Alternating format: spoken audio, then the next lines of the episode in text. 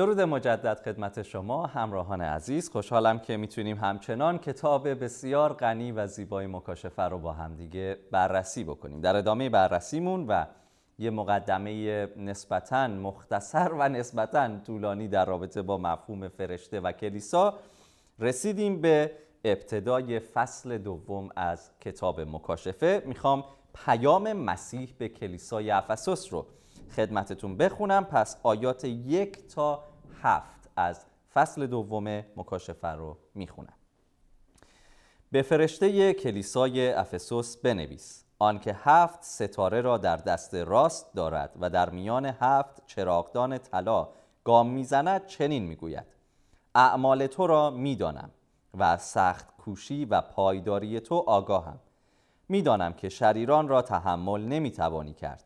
و کسانی را که خود را رسول می‌خوانند و نیستند آزموده ای و آنان را دروغگو یافته ای می‌دانم که استقامت نشان داده ای و به پاس نام من سختی ها تحمل کرده ای و خسته نشده ای اما این ایراد را بر تو دارم که محبت نخستین خود را فرو گذاشته ای به یادار که از کجا سقوط کرده ای پس توبه کن و اعمالی را به جا آور که در آغاز به جا می آوردی چه اگر توبه نکنی خود خواهم آمد و چراغدانت را از آنجا که هست بر می گیرم.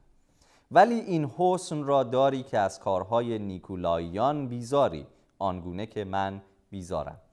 آن که گوش دارد بشنود که روح به کلیساها چه می‌گوید. هر که غالب آید به او نعمت خوردن از درخت حیات را خواهم بخشید که در فردوس خداست. آمین. خب وقتی ما می‌خوایم همینطور که در دو جلسه گذشته و در مقدمه این هفت کلیسا خدمتتون ارز کردم ما گیرنده اصلی نیستیم.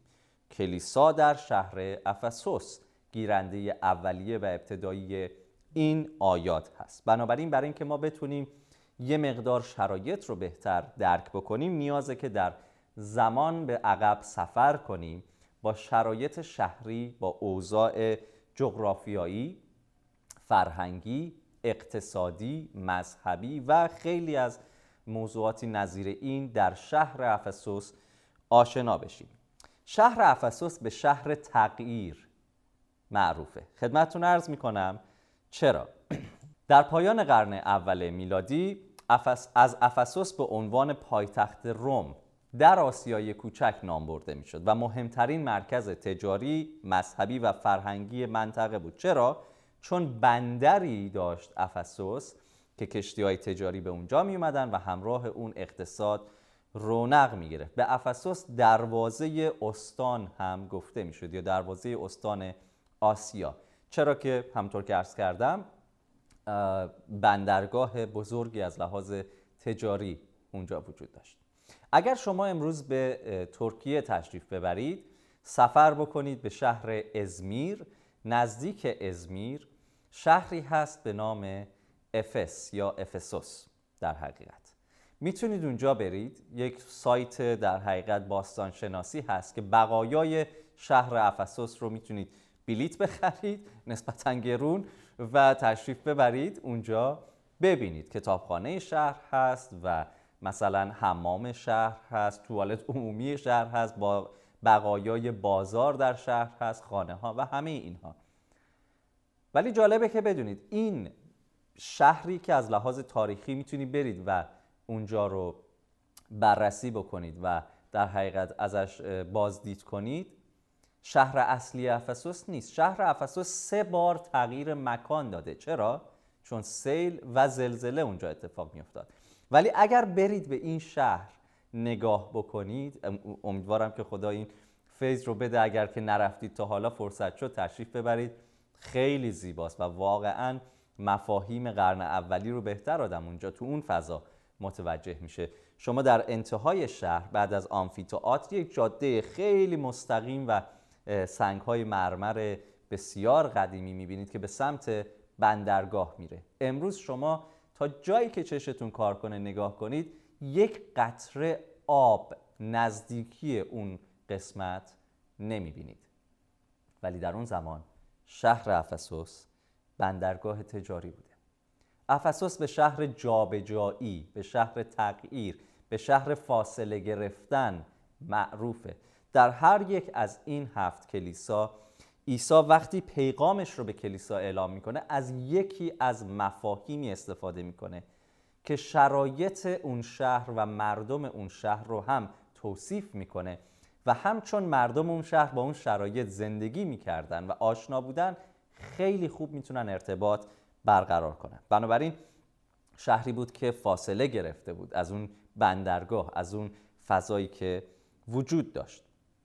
به خاطر همونطور که عرض کردم. حوادث نظامی جنگ ها همینطور تقیان رودخانه ها تقیان های فصلی زلزله سیل همه اینها باعث شده بود که افسوس شهرش سه بار حداقل یعنی این شهری که در ترکیه امروز می‌تونید ببینید سومین شهر افسس هست. یکی از مهمترین بناهای این شهر در دوران خودش معبد آرتمیس الهه باروری هست. معبد آرتمیس یا دیانا بعضی ها در حال یونانی و فرهنگ رومی هر دوی این اسامی به کار برده میشه ولی معبد آرتمیس معروف در هست. و سمبل این معبد درخت سرو بوده. سمبل معبد آرتمیس الهه باروری درخت سروه. و در زمان خودش و در دوران خودش جزو یکی از عجایب هفتگانه یا زیبایی های جهان باستان محسوب می شده اونقدر این معبد زیبا طراحی و ساخته شده بوده که در دوران خودش به عنوان بهشت خدا شناخته می شده عجیب نیست که وقتی که عیسی با کلیسای افسوس صحبت می‌کنه میگه هر که غالب به او نعمت خوردن از درخت حیات درخت معنا داشت برای کسانی که در شهر افسوس زندگی می‌کردن خواهم بخشید که در فردوس خداست در بهشت خداست. پس ببینیم چقدر زیبا عیسی پیغامی رو میده که برای مردم اون شهر قابل درک کردن هست. کلیسای افسوس چطور شروع شد؟ در کتاب اعمال رسولان مخصوصا وقتی که مطالعه می‌کنیم متوجه میشین که پولس اولین کسی بود که این کلیسا رو بنا کرد. بنیانگذار کلیسا پولس هست. بعد از اون پرسیکیلا و آکیلا کسانی هستند که در این کلیسا نقش آفرینی می‌کنند. بعد از اونها ما می‌بینیم که تیموتائوس وارد این رابطه میشه در قسمت رهبری و در حقیقت خدمت در کلیسا. و زمانی که ما داریم این کتاب مکاشفه رو بررسی می‌کنیم پیش از این که یوحنا به جزیره پتموس تبعید بشه شبان کلیسای افسوس بود. همین امروز اگر که شما تشریف ببرید دوباره به اون منطقه خیلی با فاصله شاید رانندگی کمتر از, کمتر از پنج دقیقه از شهر افسوس می‌تونید برید بالای یه تپه بسیار زیبا و بقایای کلیسای یوحنا رو اونجا ببینید. کلیسایی که یوحنای رسول در اونجا شبانی می‌کرده و بسیار زیباست. بنابراین کلیسای افسوس به این شکل شروع شده بود. شخص دیگه ای که به هر حال مهم هست و در این کلیسا حضور داشت مریم مادر عیسی بود. یادتون نره وقتی که عیسی روی صلیب بود به شاگردانش مخصوصا از لحاظ تاریخی فکر می‌کنم بر این باور هستیم همه ما که به یوحنا سپرد که مواظب مادر من باش. پس وقتی یوحنا در شهر افسوسه مریم همراه او هست. همینطور دوباره اگه به شهر افسوس سفر کنید در حقیقت حالا به زبان ترکی بهش میگن مریم آنه کلیساسی یعنی کلیسای مریم مادر. در حقیقت یک قسمت دیگه یه مقدار فاصله دار از شهر افسوس هست ولی می‌تونید اونجا رو هم ببینید. پس مریم مادر عیسی هم در این کلیسا بوده. و من فقط می‌خوام تصور کنم وقتی که کریسمس فرا می‌رسید در کلیسای افسوس شبان اون یوحنا مادر عیسی اونجا وقایع کریسمس رو دارن توضیح میدن. خود مریم می‌تونه به کلیسا بگه. همه اینها رو خواستم بگم که بدونیم این کلیسایی که ما داریم به عنوان اولین کلیسا الان بررسیش می‌کنیم کلیسایی که پولس بنیانگذار اون بوده. بعد پرسیکیلا آکیلا تیموتائوس اونجا خدمت کردن. یوحنا اونجا بوده. مریم مادر عیسی اونجا بوده. با این اوصاف ما می‌بینیم که کلیسا یه جاهای خوبه یه جاهایی عیسی داره بهشون اختار میده. تشویق کلیسا به چه شکل هست؟ عیسی به کلیسای افسوس میگه که استقامت تو رو تحسین می‌کنه. همینطور که در این آیات خوندیم میگه در آیه دو اعمال تو را می‌دانم از سخت کوشی و پایداری تو آگاهم. پایداری تو پایداری کلیسا نه فقط یک فرد. می‌دانم که شریران را تحمل نمی‌توانی کرد. کسانی را که خود را رسول می‌خوانند و نیستند آزموده ای و آنها را دروغگو یافته ای خب این تشویقه این تحسینه. همونطور که عرض کردم عیسی در هر یک از این نامه ها داره به کلیسا میگه که از وضعیت تو به خوبی آگاه هم و همه اینها اگر امروز هم در نظر بگیریم خب وقتی پولس رسول اونجا رو بنیان نهاد بنیان گذاشته بنیان نهاده. یوحنا اونجاست. مشخصه که میشه به راحتی آزمود دیگرانی رو که ادعای رسالت دارن. استقامت و پایداری. خب از رسولان هم میشه اونجا سرمشق گرفت. می‌دانم که استقامت نشان داده ای آیه سه میگه می‌دانم که استقامت نشان داده ای و به پاس نام من سختی ها تحمل کرده ای و خسته نشده ای واقعا کلیسا به نظر می‌رسه که در شهر افسوس از اوضاع خوبی برخورداره. اما این ایراد را بر تو دارم که محبت نخستین خود را فرو گذاشته می‌خوام اینجا مکس کنیم. می‌خوام اینجا سرعت تعلیممون رو یک کم کم کنیم. کلیسایی که پولس شروع کرده یوحنا در شبانی اون بوده. مریم مادر عیسی اونجا بوده. به هر حال نمونه هایی هستن که حداقل در قرن اول میلادی و برای مسیحیان اولیه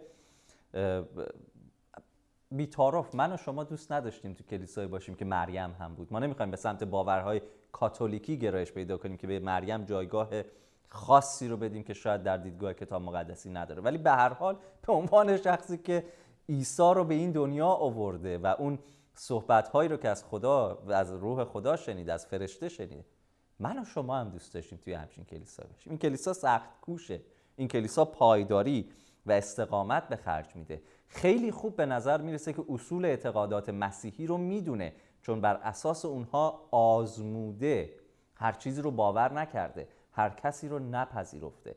کلیسا از لحاظ اعتقادی از لحاظ الهیاتی از لحاظ پایداری خیلی خوب داره در افسوس عمل می‌کنه. اما برای عیسی یک ایراد وجود داره که شاید خیلی از این خدمت ها خیلی از این صحبت ها خیلی از این ایستادگی ها و استقامت ها رو تحت شعا قرار میده. محبت نخستین خودت رو فراموش کردی. و به نظر می‌رسه که برای عیسی مسیح محبت در کلیسا خیلی بالاتر از الهیات در کلیساست. خیلی بالاتر از خدمت در کلیساست خیلی بالاتر از جفا دیدن در کلیساست خیلی بالاتر از استقامت نشون دادنه ایراد کلیسا در افسوس اینه که محبتی رو که با اون شروع کردی وقتی درگیر آزمودن الهیات بررسی رسولان معلمین این اون کردی وقتی علم تفسوده شد محبتت کاسته شد. و این ایراد از جانب عیسی مسیح گرفته میشه. همینطور میگه که اما این حسن رو داری که از کارهای نیکولاییان بیزاری آنگونه که من بیزارم. و یه مقدار جلوتر راجع به این افراد با هم صحبت می‌کنیم. چطور میشه با تعالیم در حقیقت از تعالیم و کارهای افرادی که عیسی از اونها متنفره ما هم متنفر باشیم و اونها رو تشخیص بدیم با دونستن الهیات. بنابراین اشتباه متوجه نشیم. خواهش می‌کنم صحبت های بنده رو. من نمیگم الهیات در کلیسا مهم نیست. من نمیگم تعلیم در کلیسا مهم نیست. اگر الهیات نباشه ما تعالیم نیکولاییان و شاهدان یهوه و نمی‌دونم فرقه های منحرف مسیحی رو نمی‌تونیم تشخیص بدیم. اگر الهیات رو خوب ندونیم و توی اون رشد نکرده باشیم به هیچ عنوان نمی‌تونیم در مقابل تعالیم غلط تشخیص بدیم. این حسنه که کلیسا در الهیات رشد کنه این حسنه که کلیسا در استقامت رشد کنه. اما به شرطی که هیچ چیز جای محبتی رو که محبتی رو که عیسی نخست به کلیسا کرد. و از کلیسا انتظار داره نسبت به همدیگه و جهان اطرافش نشون بده نگیره. می‌خوام همینجا این جلسه رو به پایان ببرم. چرا که نمی‌خوام منم یه سری اطلاعات بعد از این جمله به شما بگم.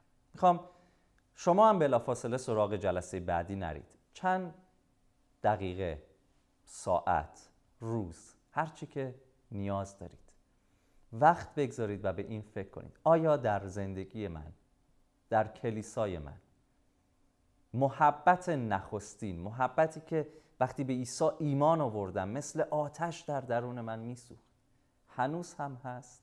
رشد کرده یا شاید چیزهایی اومده مثل خدمت روابط سازمانی و خیلی چیزهای دیگه که روی اون محبت رو گرفته و اونها شده شاخص های کلیسای ما. هرچند که مهمن ولی محبت بزرگترین اونهاست. امیدوارم که بتونیم همه ما وقت خوبی رو در حضور خدا داشته باشیم. تعمل کنیم به این گفته. بعد از این با شما خواهم بود